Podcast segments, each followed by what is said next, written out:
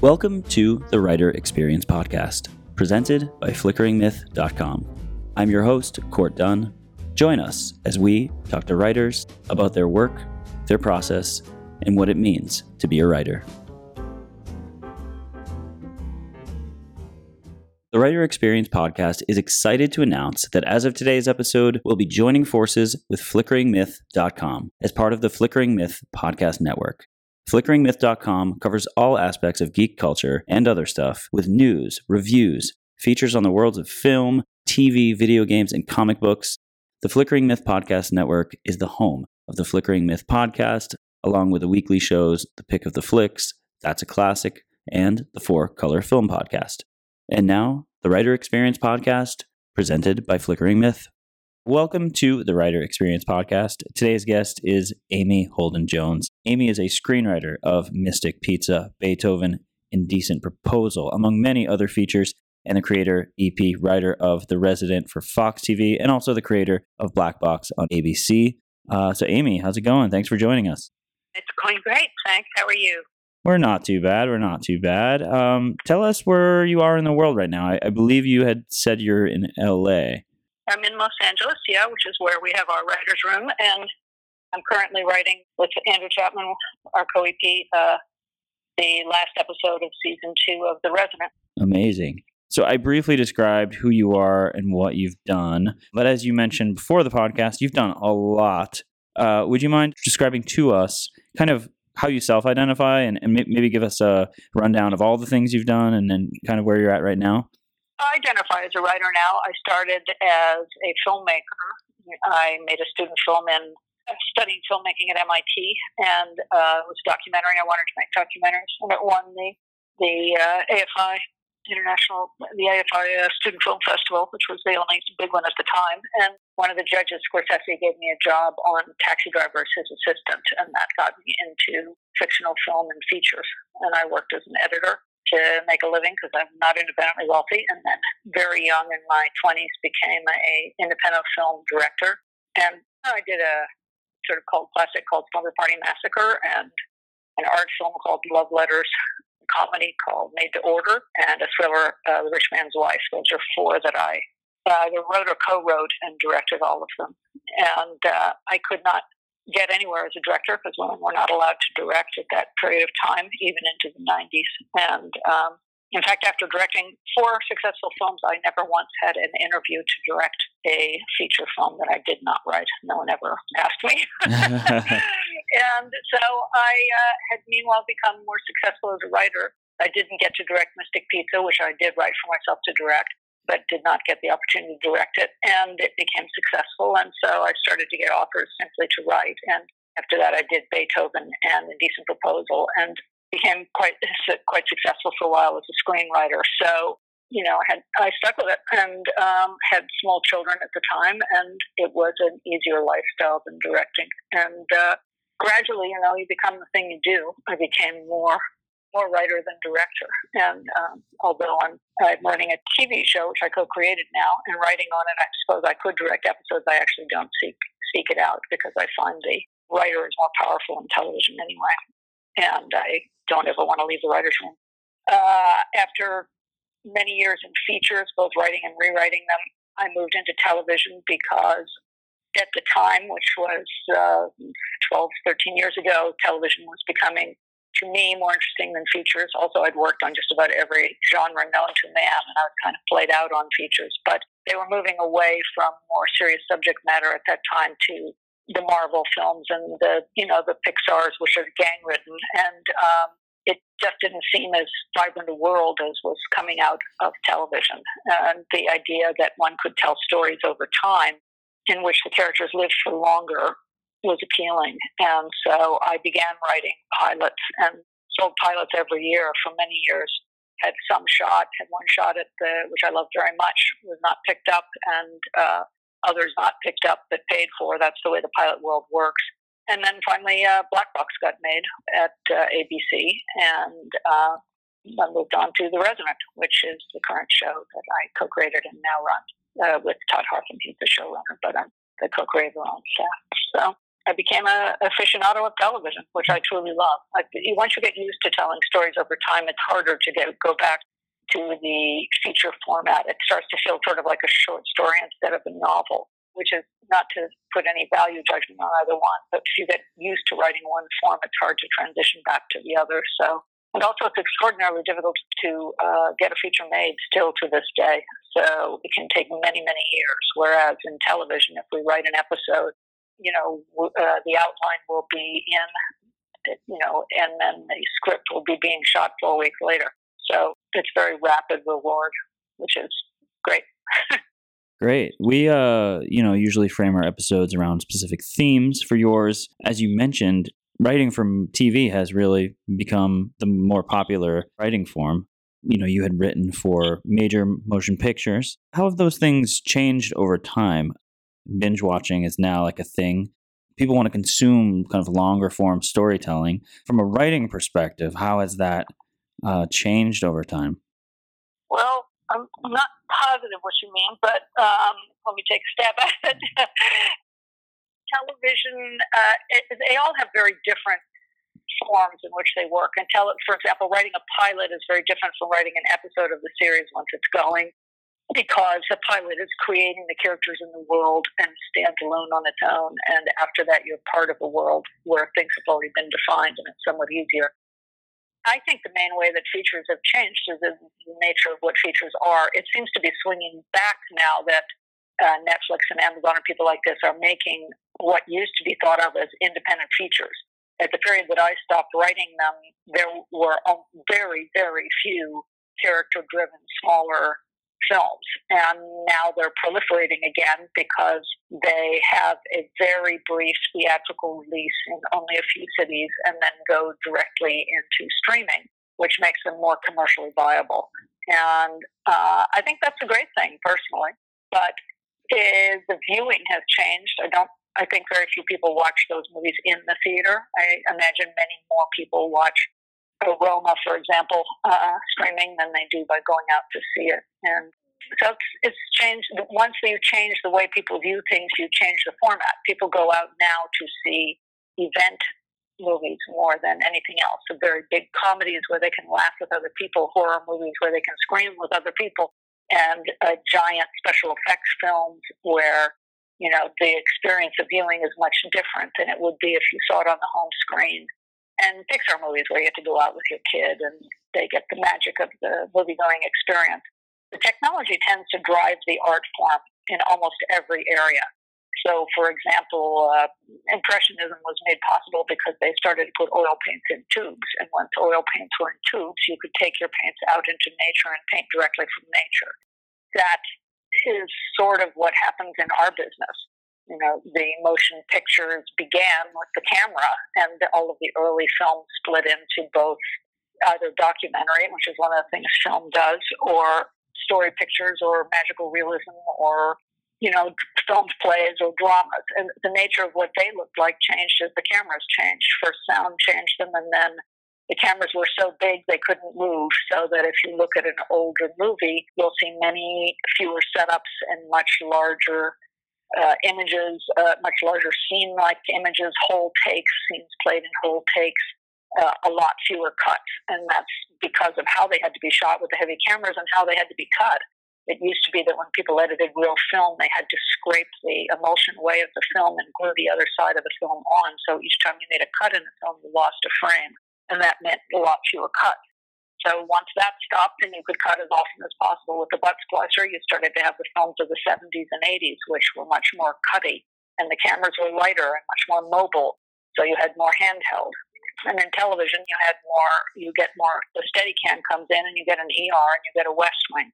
So people think the technology is driven by the, the, the changes in the art form are driven only by the word or the concept, but actually the word and the concept are somewhat driven by the technology and the technology now is changing the industry every day.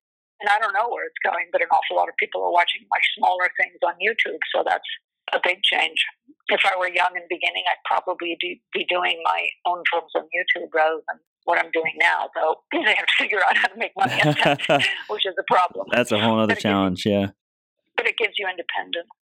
Absolutely. You don't have to wait to get hired anymore. In my era, you had to wait to get hired. It made it impossible for a woman to be a director because they simply didn't hire women. The standard words were the movie crew is like an army, and the director has to be like a general, and uh, it should be a guy. And that was said over and over and over and over and over and over and over and over and over again. And of course, all the people who hired you were men, and people tend to hire those who are like themselves. So some things are the same. Too many movie critics are white men, and therefore a lot of the criticism of film and television is driven entirely from a white male perspective, and really that ought to change.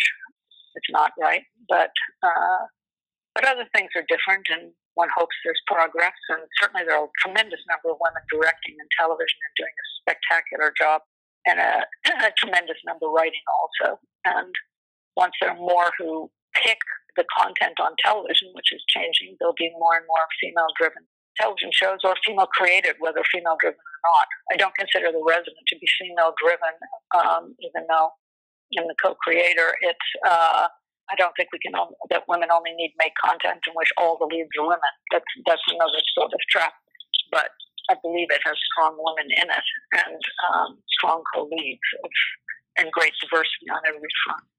In TV now, you have a showrunner, you have an executive producer, you have you know producers, you have writers. Can you walk us through the difference in those? For you, you're also a creator. Do you mind describing to us where the line blurs?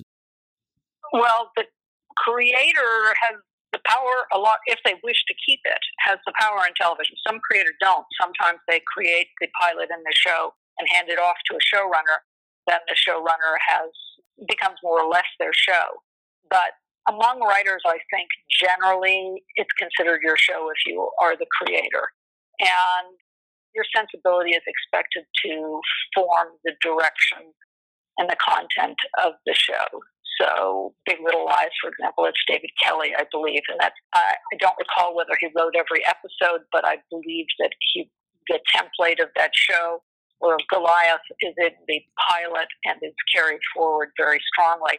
The creator controls the pilot very much, no matter what, and so you're casting it and hiring all the T's, which means the DPs and the, all of that stuff, in conjunction with, of course, the director of the pilot, who's a very powerful force also but um, that pilot director leaves and you remain with it. So the auteur theory never is is pretty shaky in features, even though directors wanted to perpetuate it. Screenplay is a very very powerful element of what a film ends up being, and television it's more powerful. The the writer has the power of television as to what the different roles are.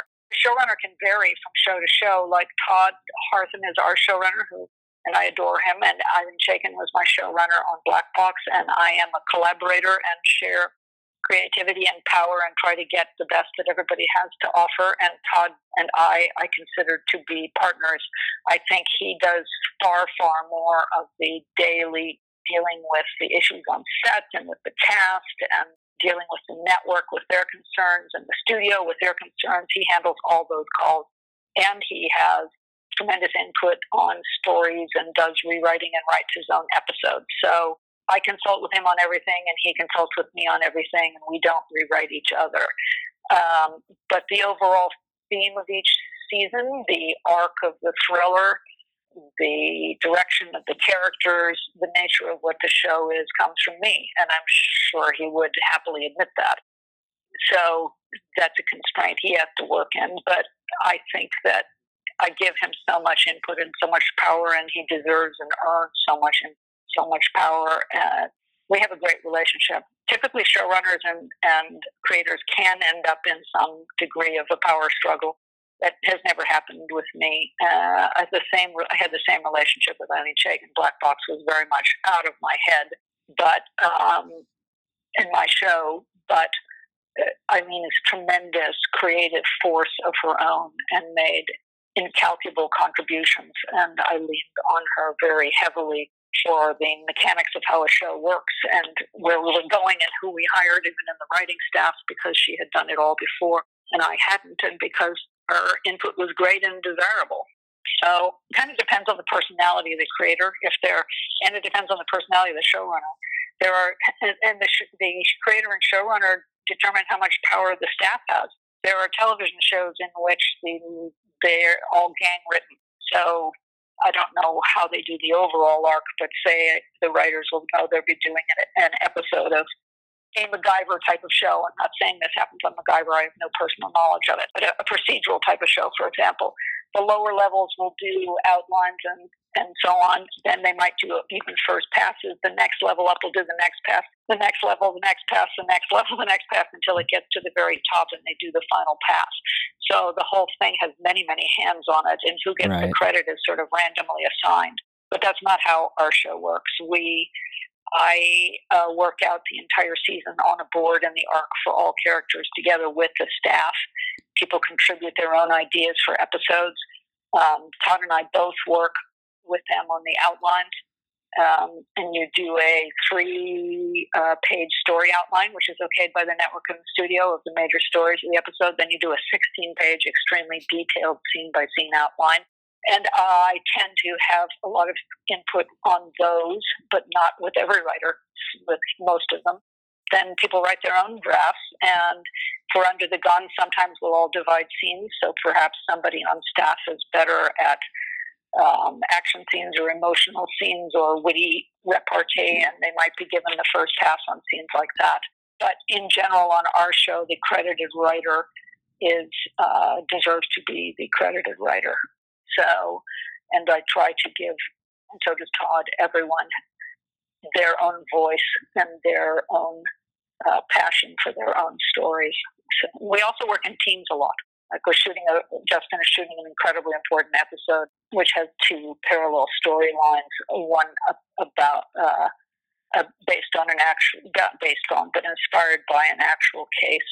And it's a very high stakes episode with two major storylines. One uh, dealing with the potential for terrible errors in simple childbirth, and the other dealing with gun violence. And this is a very serious, high stakes, dramatic episode, and both stories were brought to me by my co-writers on it. I co-wrote it with Tiana Langham and Chris Bessounian, who are a couple, and they brought those stories. And but the balance of them and the theme we worked out together, and they brought in the the real case, and they are on the set, not me. So it's very much a joint effort, and we kind of love it that you get more heads together that way.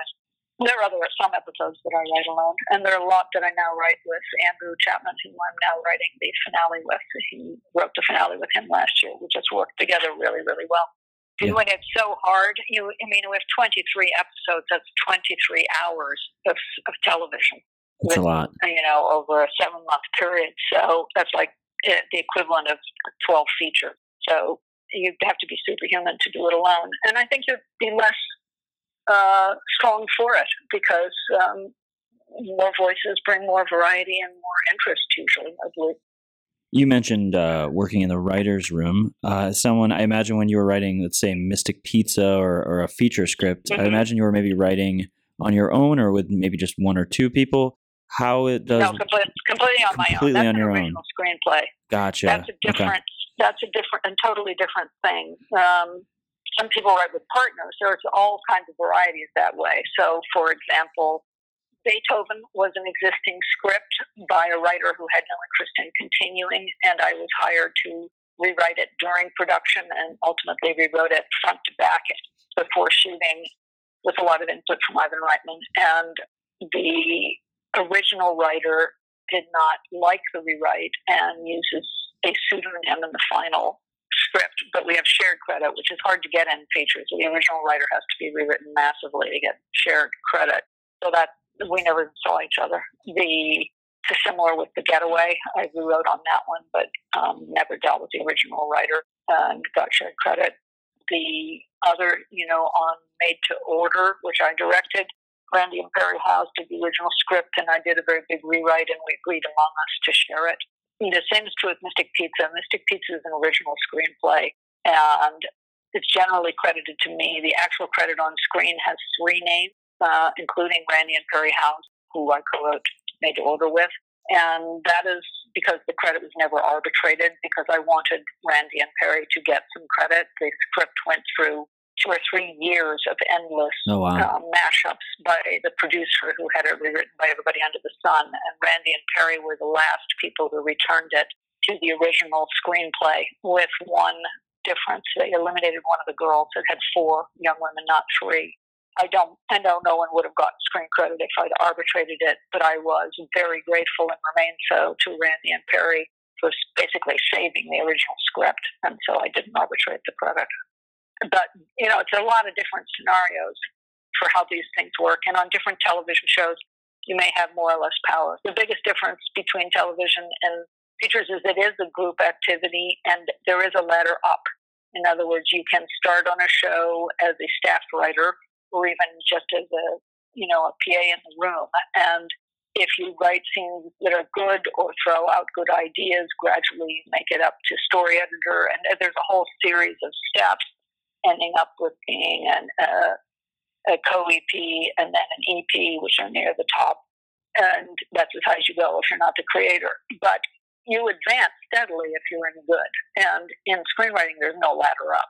You have to. You're dependent on somebody finding your script reading it and liking it enough to give you work. And there's very little work out there, very little. There used to be assignments, but the assignments that exist go to a handful of people, mostly men, already out there who've done a million things. And you do multiple projects at one time. In a writer's room, there are obviously a lot of personalities, I imagine. Which oh, yeah. which are you in that room? Are you the the loud, boisterous person? Are you the, the quiet voice in the room who says profound things every few minutes? What where do you fit into the into the mix? Well, since I'm the creator, I get to be the person who who first hired all those. uh, it's a sort of a thing, but um, I, I think I, I, try to be the open person to ideas, uh, but I shape the stories. I'll say, no, it's not going to be that. Yes, it is going to be that. So when people throw out ideas, I'm the person who goes, no, not that way, or yes, this way. But we don't have that many, we have no boisterous or difficult people. Todd and I have hired very carefully so that everyone, one of the great things about our show is how wonderful the people are who work on it, both on the crew and in the writer's room. We have no difficult personalities, no dominating personalities, no people who silence other people, or at least I certainly hope we do not. And I don't, I've never seen it, not in my presence. And um, we've let people go who had that quality. But there are showrunners, and I'm not going to name names, who are bullying and cruel, who make people stay till 10 p.m. even when there's nothing left for them to do, who humiliate them publicly if they don't like their ideas. You know, there's good and bad in any area you work in. And it's very, you know, power can corrupt people very badly. I spend a lot of my time trying to be someone who is not corrupted by the brief moment of power that I have on a particular show. Hey everyone. We just wanted to take a quick second to thank you, our listeners, for your continued support. The Writer Experience podcast has been self funded from the beginning. So, whether you're an aspiring writer who has taken inspiration from the podcast or just enjoy hearing from professional writers, please donate to our Patreon at patreon.com slash writerexperience. You can also go to our website, writerexperience.com, and click the Patreon button. Thank you again. We really appreciate your support. And now, back to the show. You mentioned that there's a benefit to writing multiple episodes or writing one arc across multiple episodes. What are those benefits? Do you get more out of it? Are you like yeah i can tell a greater story. It's like writing a novel as opposed to being forced to write 120 pages. Yes and the, the characters evolve over time and you can that's what's great about it. And you get to as the actor brings their contribution to the role you begin to write to the actor so the better the actor the more flexible, the more they deliver on the material you give them, the more scenes you give them. I think Malcolm Jamal Warner is a good example on our show, who came in as a character, had always been on the boards, but came in late in the 11th episode of the first season and uh, was such a presence and such a character that we all began to write to him. And his backstory grows as you go along, and his relationships to the others change. You get to see what he does and what he brings and play to that. Do they have an ability for humor? Then you give them humor. Do they have an ability for um, you know emotional, deeper scenes? Then you give them that. And the actors have demands too. So, you know, and Emily VanCamp or Bruce Greenwood might say, I, I don't want to be doing this, and my character wouldn't do that. And you listen to them and try to convince them if you disagree and try to absorb their input at the same time as, as they are also part of the creative process. So it's a it's an incredibly fungible and constantly evolving thing, and unbelievably interesting as a result, because it is collaborative. It's not just one person in a room writing a novel. It is voices in a room who are contributing their experience. It is voices on the set who are contributing their input uh, on their character and their performance is deepening it or, or shading it. It is the directors who come and go have have contributions that they make. There's a different one on each episode, so it's more transient with the directors.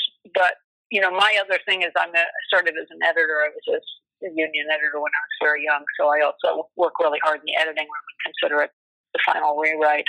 But um, it's it's freaking fascinating. It's much more deep and complicated than writing for features. You you don't have to be. You're not necessarily allowed on the set of a feature you write.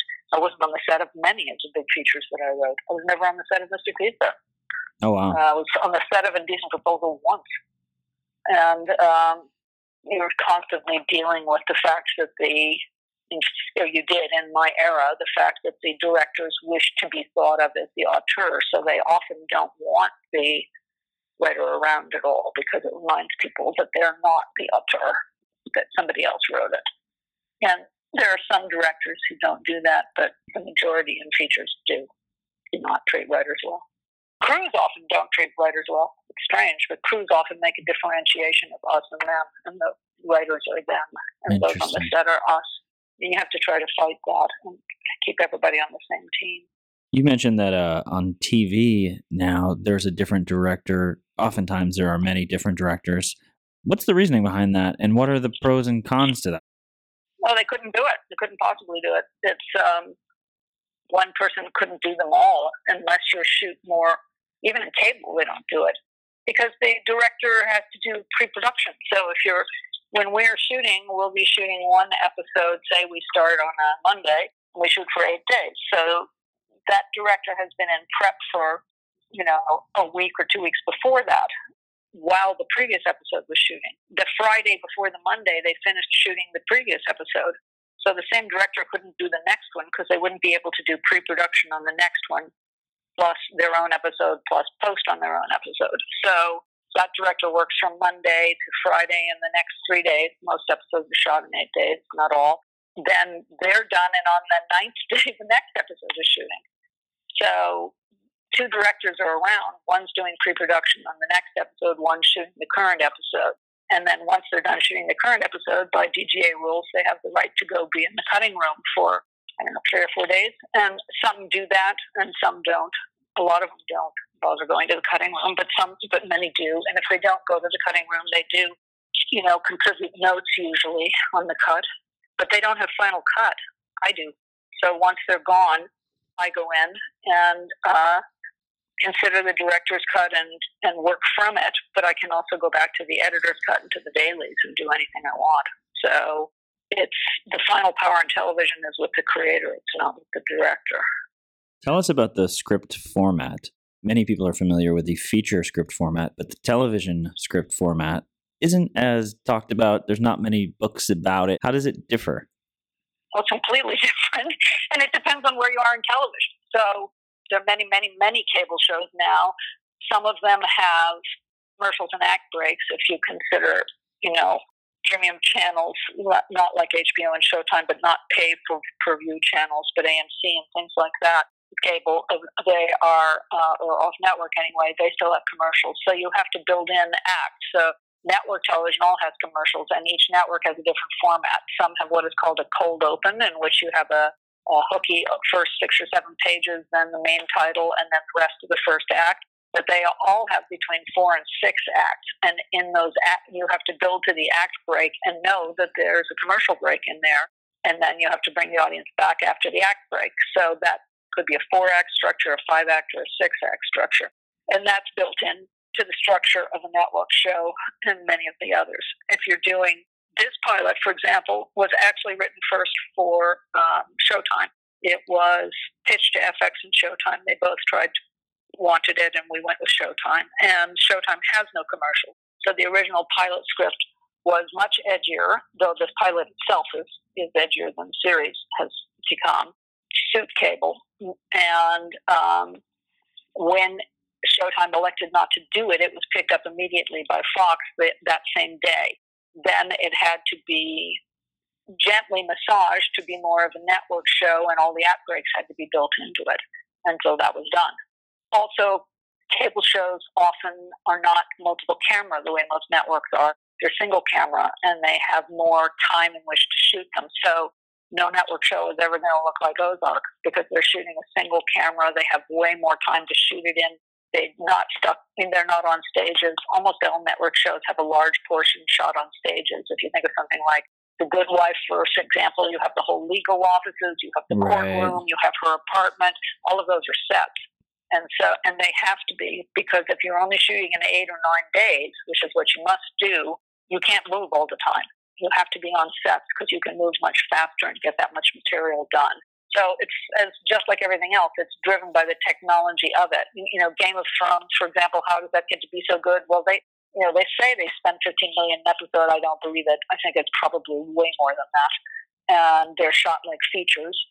They're shot on their own time schedule and um, over many, many, many, many days. They'll shoot, you know, one battle scene in eight days. Forget shooting the whole thing in eight days. So they're going to always look different. In that case, uh, they also are able to hook viewers with um, sex and violence of a level that you can't show on network television. So, sex and violence are big sellers and always have been and always will be. The triumvirate is sex, violence, and humor. So, um, network television has to try to keep viewers and attract viewers and give them compelling storylines without two of the building blocks of most commercial endeavors. So, you know, it's all it's, it's really complicated as you can hear. I sort of, it's it is, but you know that's why the apprentice system works so well. Is that if you come up in the writers' room or whatever, you learn these things as you go along and um, incorporate them. You mentioned pitching a pilot. Um, what's the difference these days in pitching a movie versus pitching a TV show? Is the art of the pitch the same, or is there a, you know a secret to one or the other? Well, pitches don't sell in movies anymore, uh, not on any reasonable level. People who pitch and sell are generally established writers. And I don't mean that in every case, but it used to be when I did features. If you went out with a good pitch and you were you had a good track record or a good spec, you had a very high likelihood of selling it. You have very low likelihood of selling it now. There just isn't development money out there for features. And in television, however, if you have a really good pilot pitch and something to show you can write, or even an area of expertise, you have a high likelihood of selling it. But just as in the old days, for example, you, there were like 10 scripts sold for a million dollars each in the heyday of late 90s and 2000s. If 10 sold for a million dollars each, one in those 10 was actually made. So they overbought and made few, so you could make all that money but never see your movie made. That was very common. And in television, what happens is, say you're trying to sell to network, which in drama they used to, and it may be fewer now, uh, buy 60 drama pilots at each network. And each network has a different profile, so what sells at each one is different. But say you're pitching a procedural CBS type of show, then say you sold it and you now have 60 coming in. Say it's a cop show. Okay, they've bought five other cop shows because they want a cop show. So you're actually up against those five or maybe six even shows that are cop shows. Your script goes through development, and when it goes in, they don't like it, you're dinged, you're out of it right away. Say you keep going, and you're down one of three as it advances up the up the pile then you end up one of two that goes to Les Moonves or whoever his equivalent is now. I don't know if he's running CBS now to decide which one they're going to pick. What makes it so hard to get to be a show creator is you're probably up against somebody who has four other shows on the air. You're probably up against somebody who's done other cop shows or has current cop shows or other shows on the air. They're not going to pick your pilot. It doesn't matter if it's 10 times better than that person's pilot It's as if you were trying to get a book published and it was you or Stephen King. And your book was really good, but he was Stephen King. Right. You don't have a shot. It's going to be Stephen King. And so you have all these shows that are with multiple people are producing show after show after show, not staying with them, leaving them to be run by other showrunners, but there is the producer. Those are the shows that get picked up. And it makes it very, very difficult to break in. It's only because Black Box was made as a summer show that I got as far as I did to get to The Resident. And I had many pilots that I think were among the best things I've written in my career that were passed on in favor of shows that were far inferior, but were either about a subject matter that interested that person at the time or were by a well known person. I had a big pilot at ABC, which was almost made, and then Shonda Rhimes spun off a show, and that was the end of that. Of course, they were going to go with the Shonda Rhimes show, no question about it. But who can blame them? I had a show at CBS, one of my very best pilots. I'm still trying to get made. Oh, they loved it. They loved it very much. It was a big book. It was a huge sale. It was Imagine, and um, shows in Washington were a fad. And Les Moonves picked up something called The Surgeon General, which of course was never made, but then they shoot those. So say you made it to get shot. Now three medical shows are shot, say, or two. They might pick up none of them or they might pick up one of them. Which one they pick up depends on what else they picked up and what's on the schedule and it, who, who ended up being cast. And it's so much out of your control. Once it's actually picked up and going, you have more control. But getting to that point is very difficult. That's why so many people staff and so much work in television is in the writer's room, is because you get a job, you're on the show, it's a going show. You don't have to get it off the ground. Right. But it's hard for staff writers to end up being creators, even for showrunners, because once showrunning is very difficult, and once they get somebody in the box of being a showrunner and they're good at it, they are less inclined to advance that person by buying their pilot and making them a creator because they need them as a showrunner. So there is that. So it's none of it's easy, but staffing on shows is far easier than it used to be to sell to get to be a feature writer, or it is today to be anything else. There's a tremendous amount of work. If you can write a television episode, you will get a job. There's no doubt about it. And there's for, so many. There's so many jobs in television. So many as writers. For the new writers, how do they get their foot in the door? Forget pitching. First, you have to get a really good sample. So say you wanted to write for, let's use the past rather than the present, Nurse Jackie, or um, you would write a sample episode of Nurse Jackie, and if you showed you could do those characters and match their dialogue, you could probably get a meeting, or even have a specialty. Any doctor or lawyer uh, or cop uh, or detective who can write decently and under and work with writing staff will probably work because it's very hard to find people with the skill in their area to come on board. And they might start as a consultant or whatever, but like we have a brand new staff writer who's a doctor and a novelist uh, at Harvard, and um, she co-wrote the 20th episode of this season, Snow Day, which is coming up in a couple of weeks. And she began consulting with us. She thought us out. She wanted to do the work. Her novel's wonderful. She didn't know about screenwriting. I brought her into the room. I showed. She stayed with us for several weeks on her own. Then I said, write something, just write anything. Show us the spec write, spec write a thing. So she spec wrote a script within a few weeks, and it showed wonderful, sparkling dialogue. And we had taught her what final draft was, and uh, now she's a staff writer. So and doing episodes. So having that expertise helped take a class, you know, read a lot of pilots. When I had to write feature scripts back in the day, the first time I had to write a comedy, I went to the guild and I pulled out my favorite comedies and I read them. And too many people don't go read the scripts. They just look at the episodes and they think that teaches them something. It does not. You have to read the scripts. Interesting. You have to read what is actually done. And so if you want to learn the format, it's as easy as going online and getting a, you know, getting a script. You can get the pilot for Nurse Jackie if you want to do cable. It's online. You can get the pilot for any number of shows are available online. And if not, then you go to the Writers Guild or the Television Academy or wherever and sit there and read scripts. You'll, and you'll see you can you can learn the format from looking at it for any particular show. Is there one particular learning that you've had from your career that you would pass along to those aspiring writers you were just speaking to? Well, it depends what they're trying to do, it's all different these days. If you're trying to write an independent feature, you have a much easier road to hoe than I did. You and or direct, you can write it and start shooting it on your cell phone. You know, you can you can get.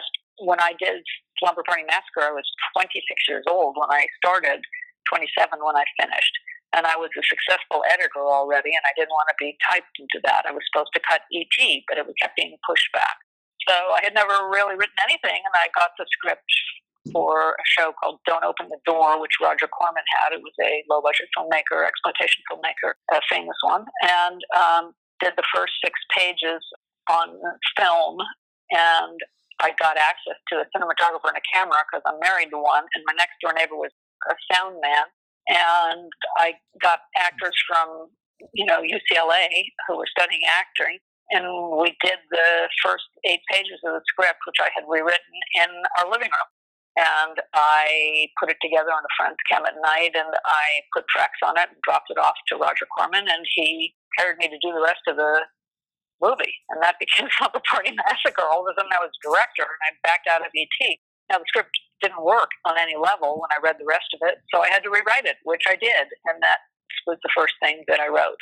And Roger was the first person to tell me, you can do this, you can write. And uh, today, it would be much easier you can do anything and shoot it on your own if you have the initiative. It doesn't cost anything to shoot digital, to cut on your own laptop. You can end up at a film festival. You can make short films on YouTube if you have that passion. And if you don't and you want to write, then you pair with somebody who does and start turning out films. Our post production supervisor, Sam Friedlander, has been making great YouTube stuff for quite a while.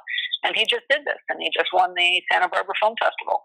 And he'll be I hope, directing an episode for us next season as a result. But he should be able to make it as an independent filmmaker now.